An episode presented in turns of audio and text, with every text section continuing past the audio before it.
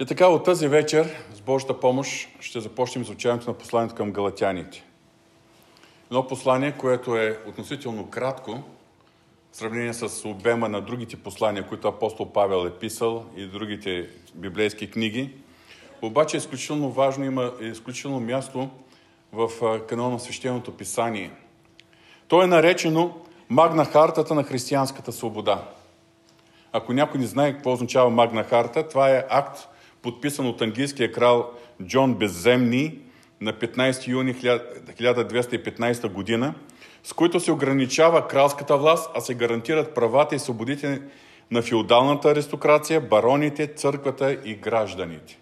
Счита се в историята, че това е, е първият е, значим акт за гражданските свободи, който поставя основата на много други вече движения и документи, свързани с свободите на хората.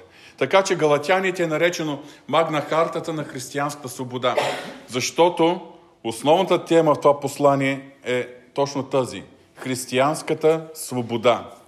И като основен стих мога да посоча Галатяните 5 глава 1 стих. И така стойте твърдо в свободата, за която Христос ни освободи, и не се заплитайте отново в робското иго. Най-напред ще ви пусна едно видео, което ще ви представи така един общ преглед на цялото послание. Писмото на Павел към галатяните. Отправено е към няколко църкви в областта на Галатия, които Павел по-рано е основал при мисионерско пътуване. Книгата Деяния проследява тези събития. Когато съчинява това ценно писмо, Павел е особено напрегнат и разтревожен. Ето и предисторията. Християнството се заражда като движение на месиански юдеи в Иерусалим, но веста му касае всички хора и то бързо излиза отвъд Израил. При мисионерските обиколки на Павел, езичниците в ранните църкви настигат по брой юдеите, а това поражда и един голям диспут, описан в 15 глава на книгата Деяния. Заветният народ на Бога първоначално се състои само от етнически израелтяни. Бог ги отделя за себе си и им възлага определени наредби – обрязването на мъжете, кашерната храна, спазването на шабат. И така много юдеи смятат, че ако езичниците искат да се присъединят към Божието семейство, да длъжни да изпълняват и законите на Тората. Такива учители се появяват и сред християните в областта Галатия. Те подронват авторитета на Павел и настояват вярващите мъже не евреи да се обрязват. Мнозина се подвеждат по учението им. Тези развития силно натъжават и ядосват Павел, което го потиква да пише до галатяните. Започва с порицание, като им напомня същността на евангелската вест за Месията. Набляга, че именно благовестието формира многонационалното семейство на Исус и Авраам. А накрая описва как реалната промяна у хората настъпва чрез присъствието и силата на Божия дух. Най-напред изразява недоумение защо галатяните се увличат по някакво друго евангелие. Това е идеологията на онези, които хулят Павел и настояват за обрязване – после защитава истинността на своите думи и авторитета си на апостол. Исус лично го е упълномощил да носи евангелската вест сред езичниците. Помните случката от Деяния. Едва по-късно Павел отива в Иерусалим, за да се допита до другите апостоли, като Петър и Яков.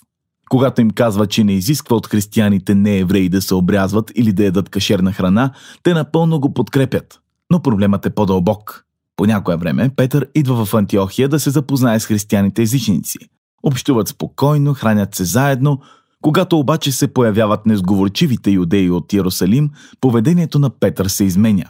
Престава да се храни на една маса с необрязаните вярващи и дори някак ги отбягва. Тогава Павел публично го укорява, че това е дволичие и че така опоручава Евангелието. Да изискваш от новите християни да се обрязват и да изпълняват Тората – за Павел това е погрешно по ред причини. Така се подриват основите на Евангелието. Бог ни оправдава не чрез дела според Тората, припомня Павел, а само чрез вяра в Исус Месията. А ние сме повярвали в Месията. Тук Павел използва богатия старозаветен глагол оправдава или обявява за праведни. Така Бог показва, че връзката между него и човека е възстановена. Човекът приема прошка, включва се в Божието семейство и се променя с Божия помощ. Убеждението на Павел е, че човек получава оправдание не като спазва Тората, а като повярва в Месията Исус. Изразът вяра в Исус може да се отнася за верността на Исус, който умира на наше място. Или пък става дума за нашето доверие в Него. Така или иначе, смисълът е ясен. Човек получава оправдание само чрез вяра в онова, което Бог е извършил за него, а не чрез свои постижения. Сърцето на Евангелието е следната истина. Щом хората повярват в Месията Исус, всичко Негово вече става тяхно. Животът, смъртта и възкресението му стават техни. Разпънат съм заедно с Месията и сега не аз съм оживял, а Месията живее в мен. Пише Павел и продължава. А сега живея с вяра в Сина на Бога, който ме е обикнал и е отдал себе си за мен. Единствената причина човек да има възстановена връзка с Бога и участие в заветното му семейство е не защото е изпълнил цялата Тора, а защото Исус е извършил онова, което човекът сам не би могъл. И сега тази дълбока истина за делото на Исус в огромна степен предопределя как да се присъединиш към заветната общност на Бога и как да участваш в живота на това семейство. Тук Павел се обръща към разказа за Авраам от книгата Битие, където Бог го оправдава, т.е. обявява за праведен, поради доверието му в обещанието, че един ден Бог ще благославя хора от всички народи чрез него и неговия потомък. Целта на Бога винаги е била да има едно многонационално семейство от хора, свързани с него чрез вяра, а не чрез законите на Тората. Но сега възниква важен въпрос. Защо изобщо Бог дава на Израил законите на Тората? Тук Павел представя много сбито обяснение, което по-късно ще развие в писмото към римляните. Отбелязва, че Бог е дал Тората на Израил на планината Синай доста след обещанието си към Аврам. Ако внимателно четете Тората, казва той, ще видите, че поначало Бог е замислял законите и като временна мярка. Те имат както отрицателна, така и положителна роля. От една страна, законите изваждат наяве греховете на израелтяните – разобличават греховната им човешка природа и нестикващите им брожения срещу Бога. И така, законът, който е нещо добро, обявява израелтяните, а и всички останали хора за виновни. Законът затвори всички хора под властта на греха, обобщава Павел. Законите обаче имат и положителна роля. Те са като строк учител, който поддържа реда в Израил до появата на обещания потомък на Авраам, Месията. А когато най-сетне идва, Месията изпълнява целта на законите вместо Израил – Исус е верният израелтянин, който обича и Бога и ближния си. На кръста царят на Израил поема върху себе си проклятието и последиците от греха и осигурява изкупление. Именно той е Аврамовият потомък, обезпечил Божието благословение за хората, независимо от техния происход, обществен статут или пол. Ето за това е нелепо да поставяме условия на езичниците да спазват Тората. Така твърдим, че Исус не е изпълнил Божието обещание и не е изкупил греховете ни. Обезмисляме новата свобода, която сме получили в Исус и в Божия дух и ограничаваме Божието обещание до един единствен народ. Но опонентите на Павел ще възразят, че само от Тората можем да научим как Бог иска да живеем. Как иначе неевреите ще опознаят волята на Бога. В 5 и 6 глава Павел отговаря – Ключът е в промяната, която духът на Исус извършва в човека. Законите наистина са добри и пълни с мъдрост. Всъщност, всички те се свеждат до заповедта на Исус да обичаш ближния си както себе си. Но макар и да са добри, те не придават сили на Израил да ги изпълнява. От друга страна, евангелската вест гласи, че Исус е изпълнил законите от наше име, че сега живее в нас чрез духа и че ни претворява в хора, които следват закона на любовта. Тук Павел сравнява старата и новата природа на човека – ние добре познаваме пороците на старото ни естество. Това са действия, които унижават хората, разбиват отношенията помежду ни, съсипват цели общности. И ако Тората просто е забранявала такива постъпки, на кръста Исус реално умъртвява техните корени. Когато човек повярва в Исус и се покорява на Божия дух, у него Бог посажда нов живот, чието резултати тук Павел нарича плода на духа. Това е животът, който Исус иска да вдъхва у своите последователи, за да може да излъчват любов, радост, мир, търпение, милост, доброта, вярност, кротост, самоконтрол. Но този плод не идва от само себе си, а се нуждае от обработка и грижи. Ако живеем по духа, пише Павел, нека и да ходим в крачка с духа. Камъкът е в нашата градина. Трябва да се научим да подкастряме старите си навици и да култивираме нови. А във всичко това ще открием как духът ни подкрепя, а Исус преобразява ума и сърцето ни, за да показваме любов към Бога и към хората. И именно по този начин християните изпълняват закона на Месията. Тоест, условието да спазват Тората или да се обрязват измества въпроса в напълно погрешна посока, заключава Павел. Бог се е захванал да гради ново творение, многонационално семейство от хора, изпълнени с вяра в Исус и подбудени да се отнасят с любов към Бога и ближния чрез силата на духа. Та ето за това става дума в писмото към галатяните. Както чухме, апостол Павел е посетил областта Галатия заедно с Варнава по време на първото си мисионерско пътуване.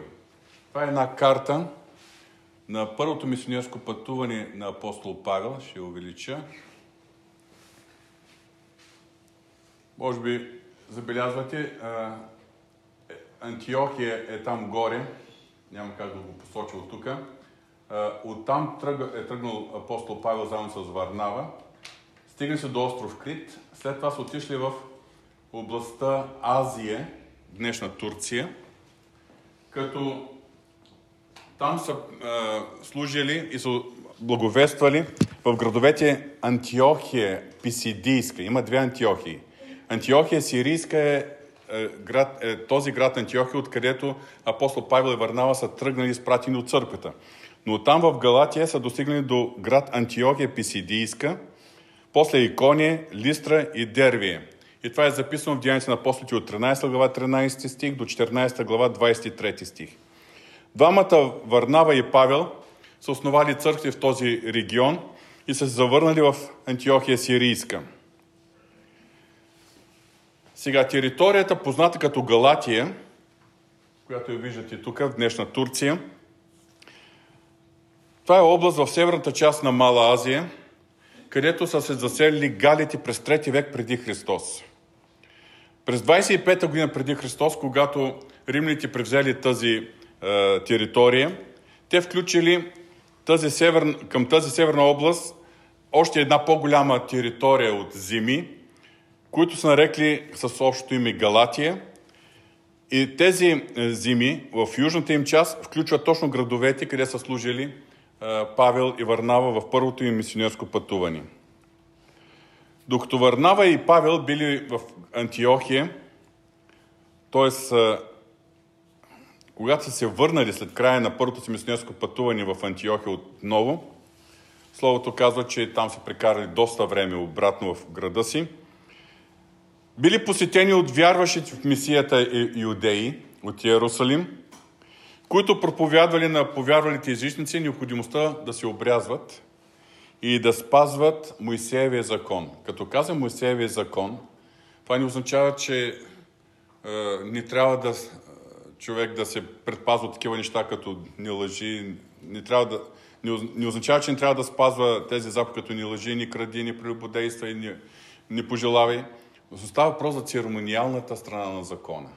Обрязването, диетата, храните, спазването на празниците, святите дни и така нататък. Деяните 15 глава 1 стих е описано точно този момент, а някои слезаха от Юдея и учиха братя, като казваха, ако не се обрежете според Моисеевия обряд, не можете да се спасите. Явно, че това е, лъжеучение на юдеистите, така се е, е прието да се наричат последователите на тази ерес – е достигнал не само до Антиохия, но апостол Павел е разбрал, че е достигнал до новоповярвалите галатийските е, градове, където са служи с Варнава. А вие знаете, че всеки един духовен баща, когато е, някой се докосне до хората, на които е родил се своето служение, това е много боли и, и той е готов ревностно да защити плода, който има за Господа. И така, е, не само, че е достигнало това лъжеучение и че ги е смутило, но също така, че някои вече от тези, които са повярвали, че служението на Павел и Варнава, са приели това лъжеучение. Затова той се обръща още в началото на, на своето послание. Чудя се как вие, той се обръща вече към галатяните, които са родени от неговото служение, как вие оставяте онзи, който ви призова чрез Христовата благодат и така скоро преминавате към друго благовестие, което не е друго благовестие, а е дело на николцината, които ви смущават и искат да изопочат Христовото благовестие. Така че Павел нарича това лъжеучение друго благовестие. И поради това друго благовестие са се случили две неща – в които апостол Павел имал активна роля. Първо, апостол Павел написал своето послание към галатяните. И второ, апостол Павел заедно с Варнава изпратени от църквата в Антиохия сирийска, отнесли този въпрос до апостолите и презвителите в Иерусалим. И така се е състоял първият апостолски събор, който е описан в Деяните на апостолите 15 глава. Вярвам, че добре се запознати с този текст и с това, което се е случило. Когато става въпрос за разглеждане на посланието към галатяните, има един дискусионен въпрос, който искам да ви запозная.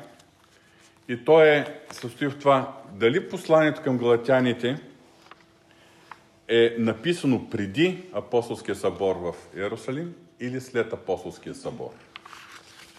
И сега, за да изясним този въпрос, искам да помоля, Мариан, ще ми помогнеш ли, да раздадеш на всички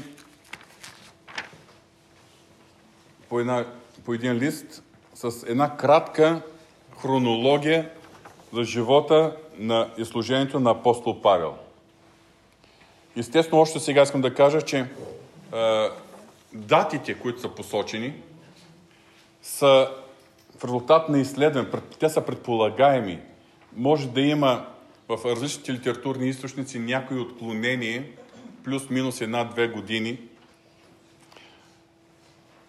Съответно, виждате, че със син цвят съм нанесла няколко други събития, които служат като репер, възоснова на който ние съпоставяме и живота на апостол Павел.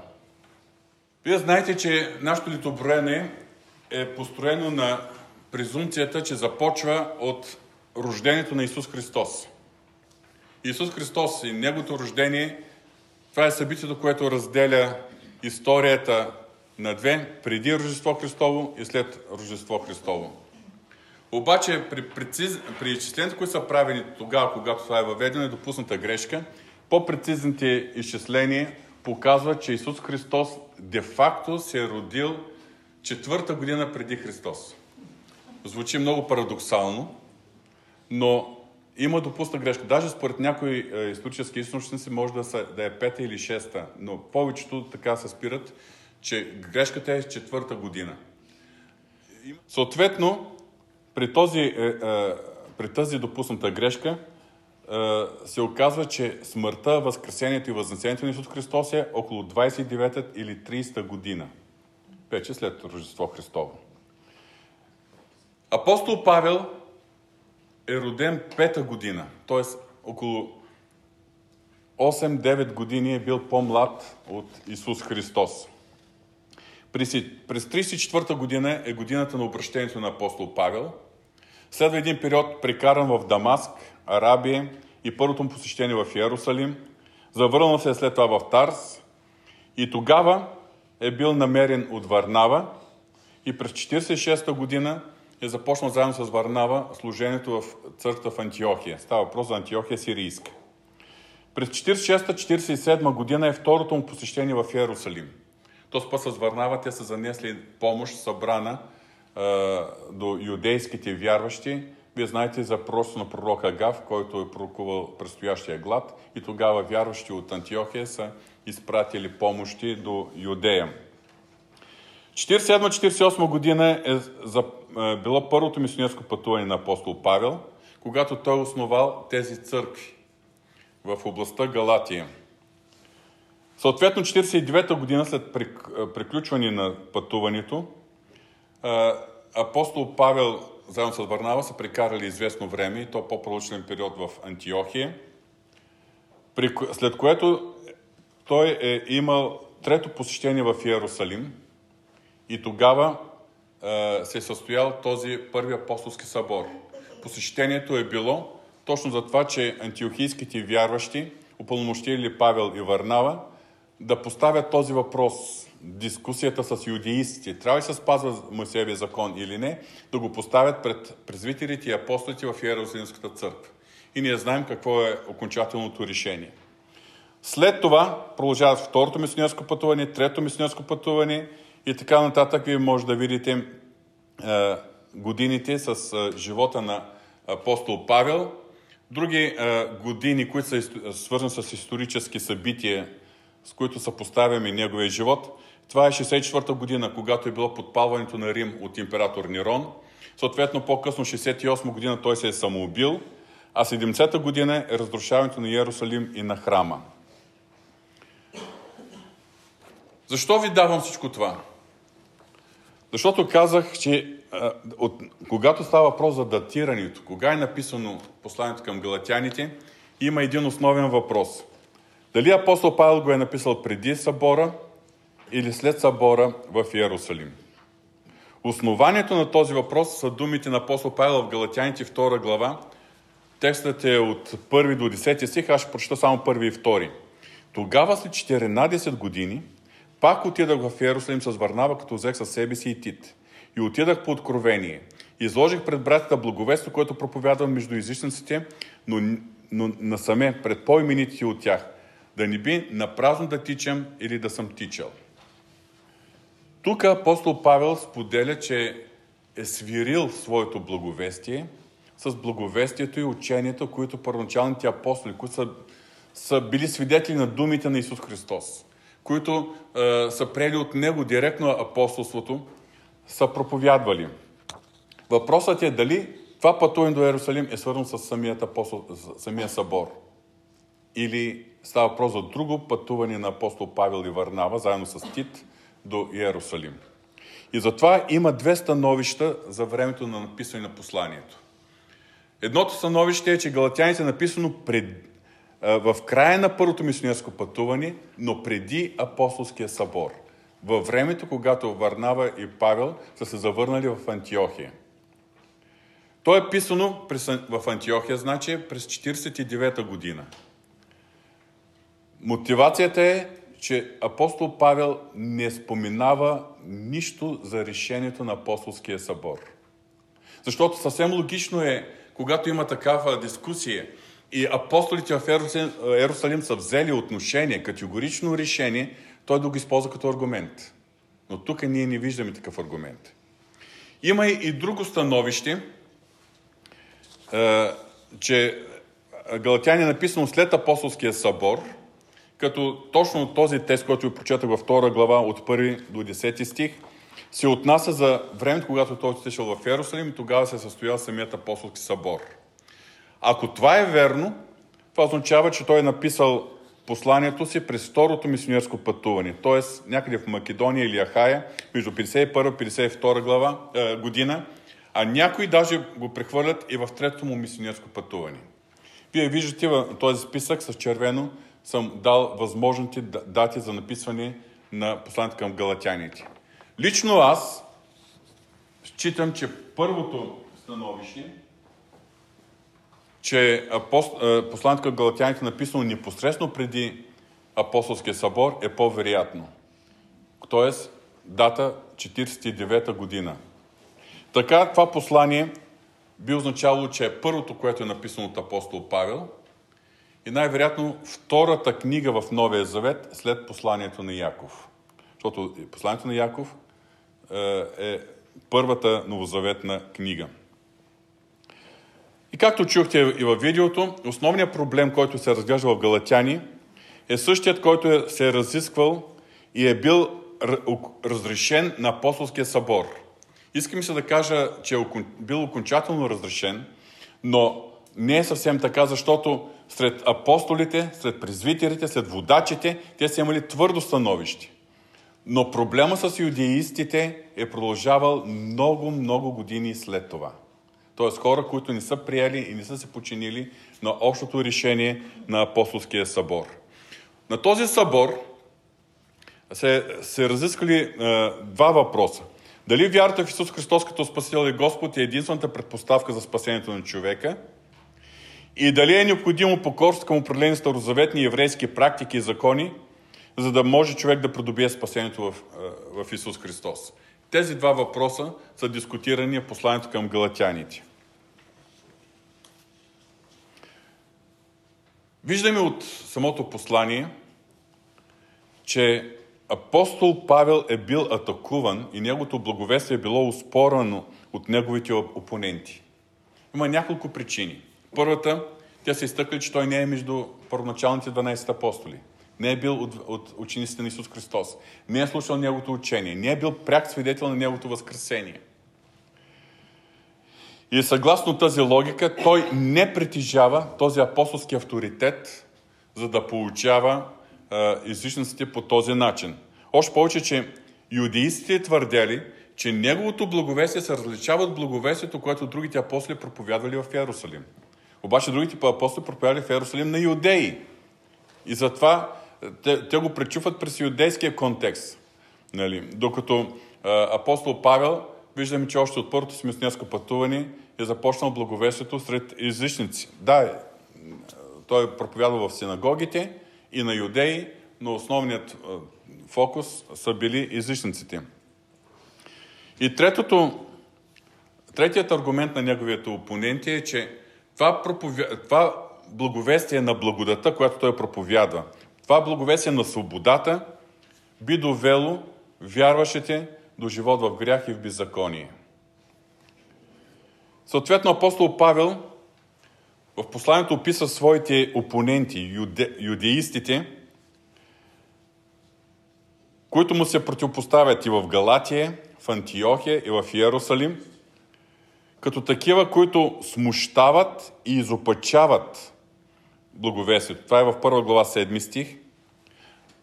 На такива, които пречат в пета глава 7 стих, които се стремят да направят външно впечатление и да избегнат преследване заради Христовия кръст в 6 глава 12 стих, за хора, които угодничат в 1 глава 10 стих и за манипуля... манипулатори, които умайват новоповярвалите в 3 глава 1 стих. Галатяните като послание е характерно с няколко особености. Първата е, че това е най-силната новозаветна защита на същността на благовестието. Ако в Римляни е, ние учитаме, че най-дълбокото богословско послание, което апостол Павел разкрива е, е, същността на благовестието, то в Галатяни той го защитава. Защитава го от опоненти. Това е най-силната новозаветна защита на същността на благовестието. Освен това, Галатяни съдържа втората по обем автобиографична информация за самия Павел. Апостол Павел пише за себе си и ние можем да намерим е, данни, които той сам пише за себе си в две послания, във 2 Коринтияни и в Галатяни. Освен това, Лука описва и в Деяния на апостолите е, биографични данни за неговия живот. Но и в двете послания, и в Галатяни, и в 2 Коринтияни, апостол Павел си позволява да пише за себе си. Поради една единствена причина. Да защити апостолски авторитет и по този начин да защити благовестието, което проповядва. Иначе ние не го виждаме такъв, който се хвали с нещата. Той не е такъв, който да изтъква себе си. Но когато се налага да има аргументи за неговият апостолски призив от Господа и за истинността на благовестието, което проповядва, тогава само той дава информация за себе си. Освен това, от Павловите послания, Галатяните е единственото, което е адресирано до множество църкви. Тоест до всички тези църкви, които са основани в областта Галатия. И то е единственото послание в целия Нов Завет, в който се описват от една страна делата на плата, от друга страна плода на духа. И сега е време да отворим вече страниците на Свещеното писание. Моля да си отворите вашите библии или мобилни устройства на Галатяните, първа глава.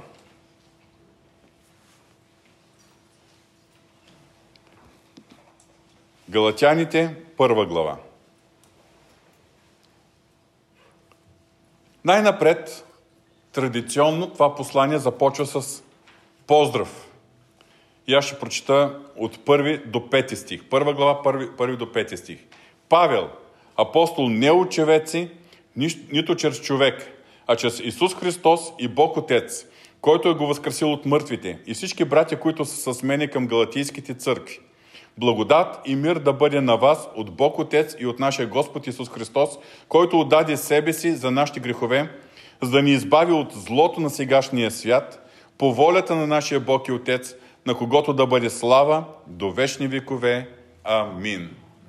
Още с първите думи апостол Павел се представя себе си. Това е било стандартна форма за кореспонденция по това време. Най-напред подателя описва своето име, своите титли, пълномощия и така нататък. И още с първите е, си думи апостол Павел се представя като апостол не от човеци, нито чрез човек, а чрез Исус Христос и Бог Отец, който го възкресил от мъртвите. Други послания той казва слуга и апостол Исус Христов. Други послания той се представя по друг начин. Но тук той твърдо застава на тази, е, като, е, като изявява своят апостолски призив. Той е абсолютно уверен в своето апостолско призвание и позиция и пълномощие, които са му дадени директно от Бога и които по-късно в посланието си той ще защитава през своите читатели и съответно през своите опоненти. И заедно с Павел той пише и всички братя, които са с мене. Тоест той не пише еднолично, но има подкрепата и потвържденията на другите братя, които са с него. Поздрава! Тоест, на пръв поглед стандартен, прекрасен християнски поздрав. Благодат и мир да бъде на вас от Бог Отец и от нашия Господ Исус Христос. Но ето как описва той Господ Исус Христос. Който отдаде себе си за нашите грехове, за да ни избави от злото на сегашния свят.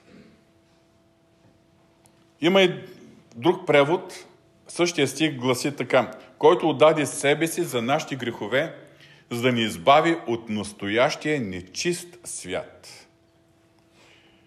Има предположение, че думите в четвъртия стих представляват една древна, ранна християнска форма на изповед на вярата. Кой е Исус Христос? Който отдаде себе си за нашите грехове, за да ни избави от настоящия нечист свят. Ние виждаме, че апостолите свързват Христовата жертва както с опрощението на греховете, но тя е единствената, която може да ни избави от нечистотата в света, нечистия свят. Защото опонентите твърдят, че неспазването на Мусеевия закон може да доведе до грехове и беззакони в живота на повярвалите. И аз съм убеден, че е имало вярши, които са възползвали от свободата. Апостол Павел ги предупреждава по-нататък посланието си. Но истината е, че жертвата на Исус Христос е за да ни избави от настоящия нечист свят. Не да ни изведе от света, но да ни опази от нечистотата. Нека да се припомним и думите на апостол Петър на Петдесятница. Явно, че това е било така важна тема в проповедта на апостолите в това време. Край на неговата проповед на Петдесятница, когато той каза, покайте се всеки от вас, нека се кръсти в името Исус Христос за прощение на греховете и ще приемете Той дар Святия Дух. Защото на вас е дадено обещанието на децата ви, на всички далечни. И след това във втора глава 40 стих той пише и с много други думи свидетелстваше и ги увещаваше, като казваше Избавете се от това извратено поколение. Кръвта на Исус Христос е цената, поради която ние не принадлежим нито на себе си, ние не принадлежим и на този свят, ние принадлежим единствено на Него. Кръвта на Исус Христос е това, което ни е възможно да ни, да ни опази от цялата ни чистота, от цял, която съществува в царството на тъмнината. И накрая, който да, пак преминаваме към е, славословието, с което завършва той началното благовестие, който отдаде себе си за нашите грехове, за да ни избави от злото на сегашния свят, по волята на нашия Бог и Отец, на когото да бъде славата до вечни векове. Амин.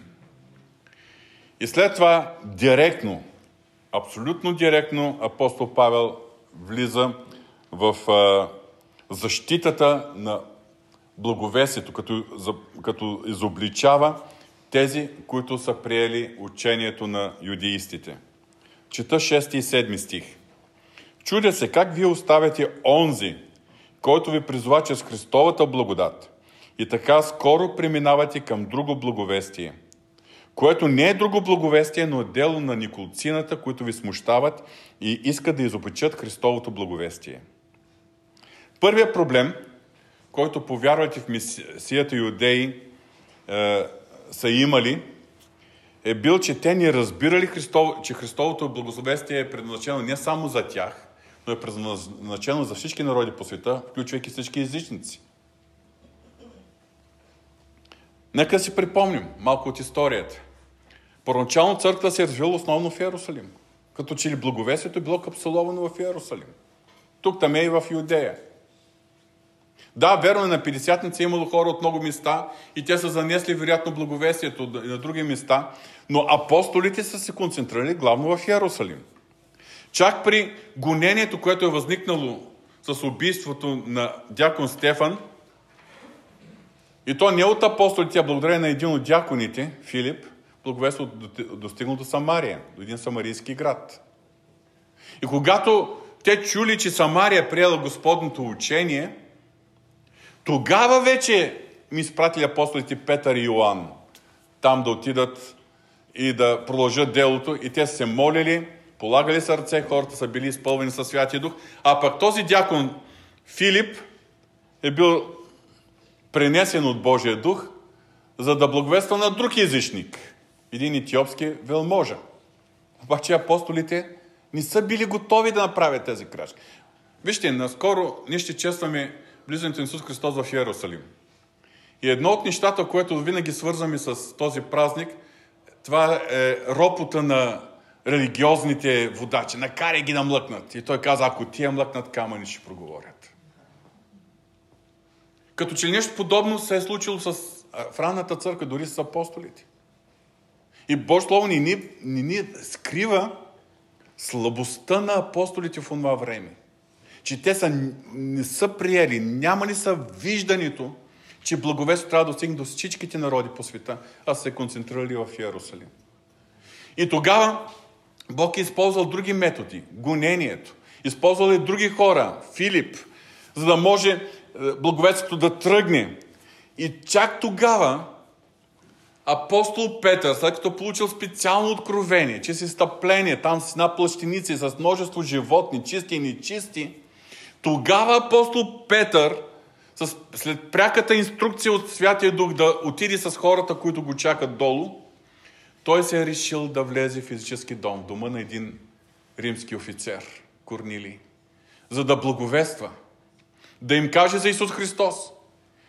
И той и мъжете, които са го съпровождали, били изненадани, че Святия Дух слезал и на излишниците. И по-късно, когато отишъл в Иерусалим, юдеите веднага са нахвърли с него, ама в езически дом се влязал и се ял с тях. И чак когато той им казал, че Святия Дух слезал върху тях, тогава и те са кротнали. Казали, значи Господ и на езичности е дал покаяние. Вижте, колко е трудно човек да разчупи, а, би казал, шаблоните в своето мислене, просто да, да разчупи мисленето си, да излезе извън рамките на своята човешка ограниченост, ограничени разбиране и да може да откликне на Божия план. И когато е била тази борба и Бог е работил сърцата и в умовете на апостолите, тогава възникнала и църквата в Антиохия. Обаче как е възникнала? Чета Деянията на апостолите 19 глава 20, 11 глава 19 до 21 стих. В онези дни разпръснатите от гонението, което стана при убийството на Стефан, пътуваха до Финикия, Кипера и Антиохия, като на никой друг не възвестяваха Словото, освен на юдеите. Да, те се знаят своето си. Само на юдеите. Обаче между тях имаше някои кипърци и киринейци, които като пристигнаха в Антиохия, говориха на гърците, като благовестяха, благовестяваха Господ Исус. И Господната ръка беше с тях и голям брой хора повярваха и се обърнаха към Господа. Пак виждаме как Бог е, прискача апостолите и се намират други хора, ако тия млъкнат камъни, ще проговорят. Ако апостолите млъкнат, Бог ще докара е, е, е, такива, които са кипърци, киринейци и те ще усмилят. Няма да много-много да, да знаят нормите и ограниченията и ще проповядат на гърците. И Господ така е, е родил църквата в Антиохия, която се явява по-късно първата мисионерска църква, която изпраща първата мисионерска двойка на мисия сред езичниците. И така, църквата в Антиохия изпратила първите си мисионери Варнава и Савел, основали, били основани първите езически църкви, а езичници са спасявали не чрез спазването на Моисеевия закон, а чрез вяра в благовестието. Е, това вече много юдеи не са може да понесат. Само вяра. Без обрязване, без пази на святи е, е, храни и отгоре на това да ядат и свинско. Не е възможно такова спасение. Те не са успяли да приглътнат, че езичниците се спасяват единствено чрез вяра в Исус Христос, без този товар от множество наредби, които самите юдеи са били задължени да спазват. И тогава някои от тях, по-мисионерски настроените, са тръгнали да проповядат това друго благовестие. Другото благовестие е, че не е достатъчно човек само да вярва в Исус Христос. Нека си вярва. Да, трябва да вярваме. Трябва да вярва в Него изкупителното дело. Но необходимо е още да има дела изисквани от закона, съгласно 3 глава 5 стих. Необходимо е обрязването, съгласно 5 глава 2 стих. Необходимо е да се спазват еврейските святи дни, съгласно 4 глава 10 стих. Апостол Павел в това послание цитира само тези изисквания, но в други послания той развива и други а, а, съветва вярващите да се противопоставят на това лъжеучение, като включва и други техни претенции. Например, ще ви прочета Колосяните 2 глава 16-17 стих. И така, никой да не ви осъжда за това, което ядете или което пиете, или за нещо относно някой празник, или новолуние, или събота, които са сянка на това, което ще дойде, но тялото е Христово. Затова апостол Павел нарича лъжеучението на иудеистите друго благовестие. Обаче веднага пояснява кое има предвид по друго благовестие. Това не означава, че има две, два вида благовестие. Две истини. Той го нарича друго благовестие, но веднага пояснява, което не е друго благовестие, но е дело на николцината, които ви смущават и искат да изоблачат Христовото благовестие. Тоест, това лъжеучение е дело на хора, които изопачават Христовото благовестие. И така, благовестието на Павел, какво представлява? Неговото благовестие може да го пишем с следната формула. Вяра плюс нула, т.е. нищо, води до спасение. Докато юдистите казват, не, не, тая е нула пречи тук. Юдистите, другото благовестие е вяра в Исус Христос, но плюс закон е прави, води до спасение. И тук виждаме категоричността и строгостта на апостол Павел. Чета 8 и 9 стих.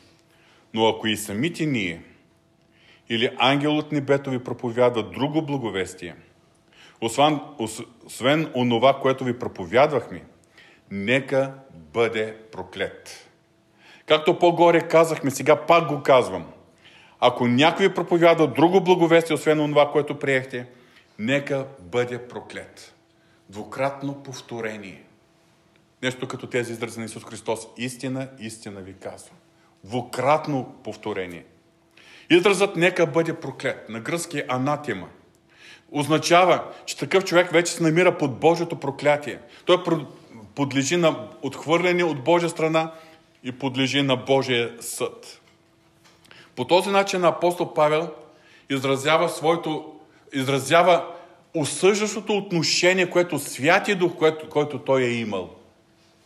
Е имал, е, е, имал към тези, които е, изобли, е, изопачават Христовото благовестие.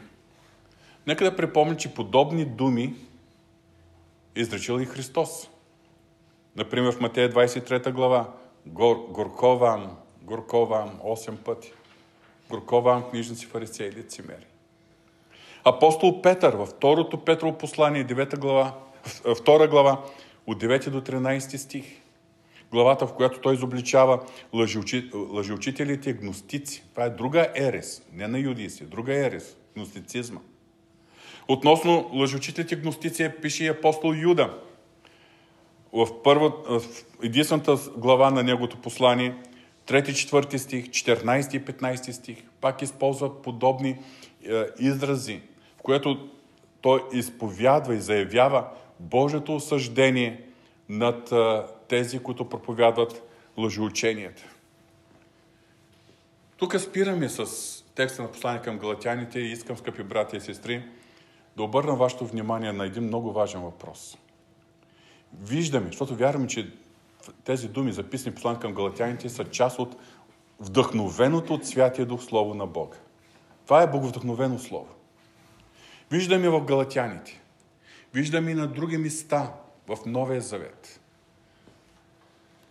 Колко е чувствителен Святия Дух към разпространението на благовестие, което не е истинско, което не е чистото Христово благовестие. Когато към благовестието, към Христовото благовестие има нещо добавено, има нещо отнето, има нещо изопачено. Бог е чувствителен. И виждат какви тежки думи се използват. Аз не смея да използвам такива думи. Нямам този авторитет, нямам тази власт. Не смея. Но за мен това означава, че е изключително страшно за всеки, който изкривява Христовото благовестие. Който добавя, отнема или деформира. И накрая на нашето разглеждане ще ви прочита други думи, които апостол Павел пише. В пасеските послания. Пасеските послания, това са двете послания до Тимотей и посланието до Тит. Но тези двама негови са работници, които той е изпратил на две места да продължат да, неговото дело, да надзирават Божието дело. Тимотей е бил изпратен в Ефес, Тит е бил изпратен в, а, а, на остров Кипър. И той им дава съветите. Най-напред ги предупреждава. Първо Тимотеево послание, първа глава, трети стих. Както на тръгване за Македония те му помолих да останеш в Ефес, така и сега те моля да заръчваш на някои да не предават друго учение. После същото послание, четвърта глава, първи и втори стих. А духът изрично казва, че във времената, които идат, някои ще отстъпят от вярата и ще слушат измамни духове и бесовски учения. Чрез лицемерието на човеци, които лъжат, чиято съвест се пригоряла. В Първо Тимотеево послание, 6 глава, 3 до 5 стих. И ако някой предава друго учение и не се съобразява с здравите думи на нашия Господ Исус Христос и с учението, което е според благочестието, той се е възгордял и не знае нищо, а има болесно желание за разискване и е приперни за незначителни неща, от които произлизат завист, разпри, хули, лукави подозрения, къвги между човеците, с развратен ум и лишени от истината, които мислят, че благочестието е средство за печалба. Тук вече излизаме извън контекста на лъжеучението на юдеистите. Вярвам, разбирате, че това, което Божие Слово ни говори, чрез думите на апостол Павел, тази вече се отнася за всякакви други лъжеучения. Дори за всяки крайност, за всяки отклонение – от чистото благовестие, което ни е оставено от Исус Христос и е записано от Неговите апостоли в свещените писания, новозаветното послание. Точно за това апостол Павел дава за ръките на своите е, млади съработници. Второ Тимотеево, първа глава, 13 стих. Дръж образеца на здравите думи, които си чул от мене, в вяра и любов, която е в Ису, Христос Исус дръж образеца на здравите думи, които си чул от мен.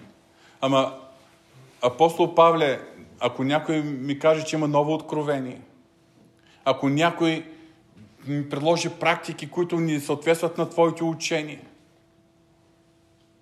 аз много пъти съм ви казал, това, което вярвам, казвам го със смирение, до толкова са моите разбирания и моите познания, че ако нещо го видя в Божието Слово и го разбирам, аз го вярвам и се стремя да го прилагам и го проповядвам. Но ако чуя или видя идея или практика, които не намирам в свещеното писание, аз не мога да ги приема. Не мога да ги лансирам в църквата. Не мога да ги препоръчам на другите вярващи. За мен има един единствен еталон, една единствена основа. Това е Божието Слово. Други откровения, други по-нови разбирания.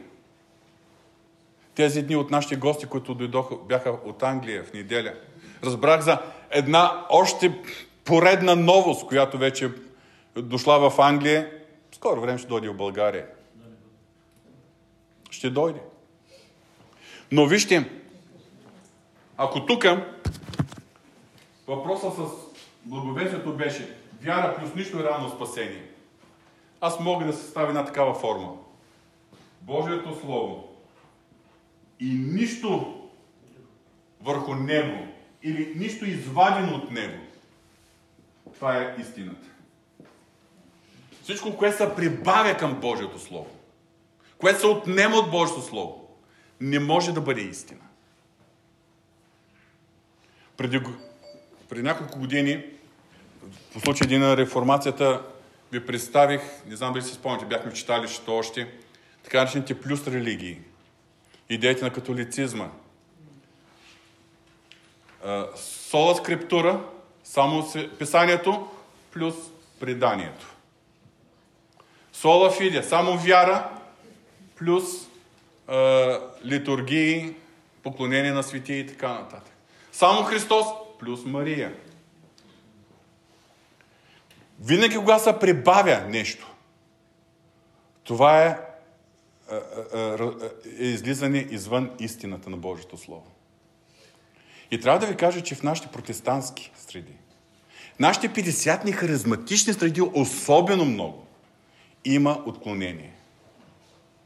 Има отклонение. Защото ние купнем за нещо повече.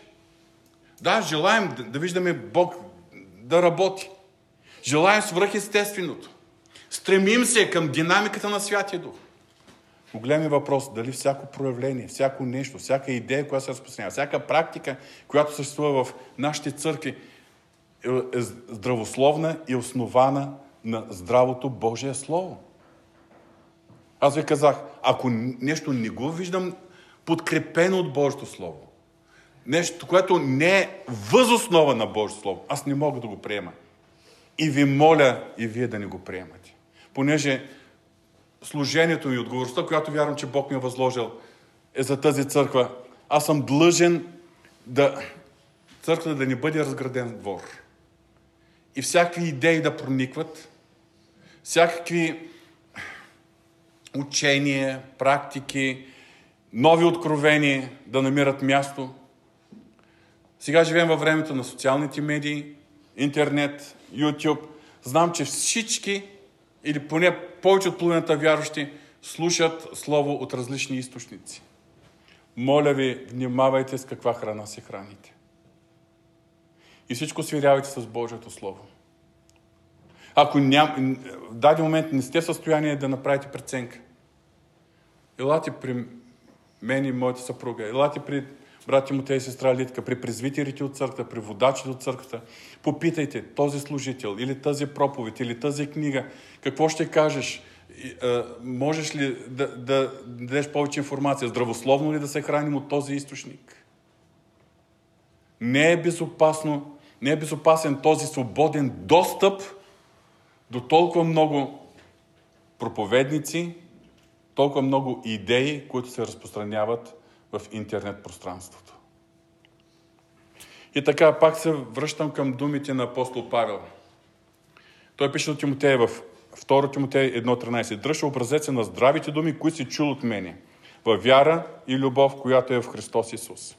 После 2 Тимотеево послание, 4 глава от 1 до 5 стих. Много пъти съм го цитирал в църквата и ви казвам, това са, това са думи, които аз читам, че са отправени от Святия Дух лично към мене. Заръчвам ти пред Бога и пред Христос Исус, който ще съди и живите и мъртвите и предвид на явяването му и царуването му.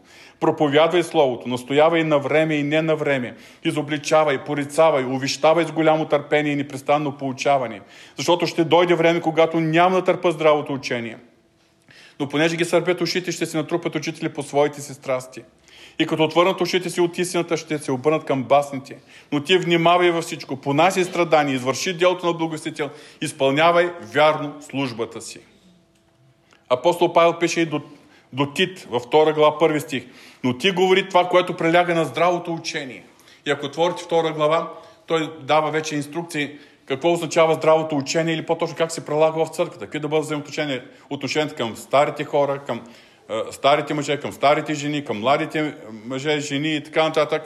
Е, и накрая, когато дава своите практични съвети как да бъдат изградени взаимоотношенията в църквата, той пише в 11 до 15 стих. Защото, т.е. основанието от всички съвети за това как трябва да изглежда църквата е поради това, което пише тук от 11 стих надолу. Защото се яви Божията благодат, спасителна за всичките човеци. И ни учи да се отречем от нечестието и от светските страсти и да живеем благоразумно, праведно и благочестиво в настоящия свят, като очакваме сбъдването на блажената надежда, славното явяване на нашия велик Бог и Спасител Исус Христос, който предаде себе си, за да ни изкупи от всяко беззаконие, да ни очисти за себе си народ, за свое притежание, ревностен за добри дела. Така говори, увещавай и изобличавай с пълна власт, никой да не те презира. С други думи, благовестието, както е формулирано от апостол Павел, то се основава на изкупителната жертва на Исус Христос, който даде себе си, за да ни изкупи от всяко беззаконие. Да ни очисти за себе си, т.е. ние принадлежим на, на Него, а не на, на себе си, не на този свят народ за свое притежание, но и ревностен за добри дела.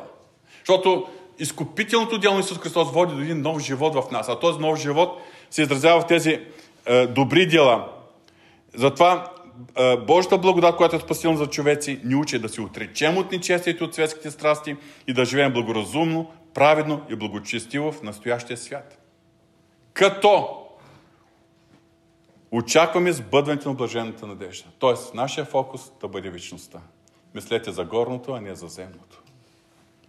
Тит, трета глава. Аз ще прочета от четвърти до седми стих. В трети той казва, ние някога бяхме неразумни, непокорни, измамвани и поробени от най-различни страсти и удоволствия. И като живеехме в злоба и завист, бяхме отвратителни и се мразихме един друг. Но сега продължавам с 3 глава, 3 до 7, 4 до 7 стих. Но когато се яви благостта на Бога, нашия Спасител и Неговата любов към човеците, Той ни спаси не чрез праведни дела, които ние сме извършили, а по своята милост, чрез окъпването, т.е. новорождението и обновяването на Святия Дух, когато изля изобилно върху нас, чрез Исус Христос, нашия Спасител, и така оправдани чрез Неговата благодат, да станем според надеждата наследници на вечния живот. Когато разглеждаме посланието към галатяните, аз вярвам, че ще бъде интересно за нас да вникнем в проблемите, в ситуацията на това време, на ранната църква. Ще видим аргументи на апостол Павел. Ще видим това, което той разкрива, отваряйки сърцето си и своите, защитавайки своят призив от Господа. Ще се сблъскаме с тези метафори и насказания, които са записани в посланието като аргумент срещу юдействащите християни. Но най-важното, скъпи брати и сестри, което трябва да остане като полука в нашите сърца, има едно единствено благовестие. Ние нямаме право нито да притурим, нито да отнемем, нито да, да го деформираме. Съответно, моля ви и не приемайте нещо, което е извън благовестието, което се съдържа между двете корици на свещеното писание. Амин.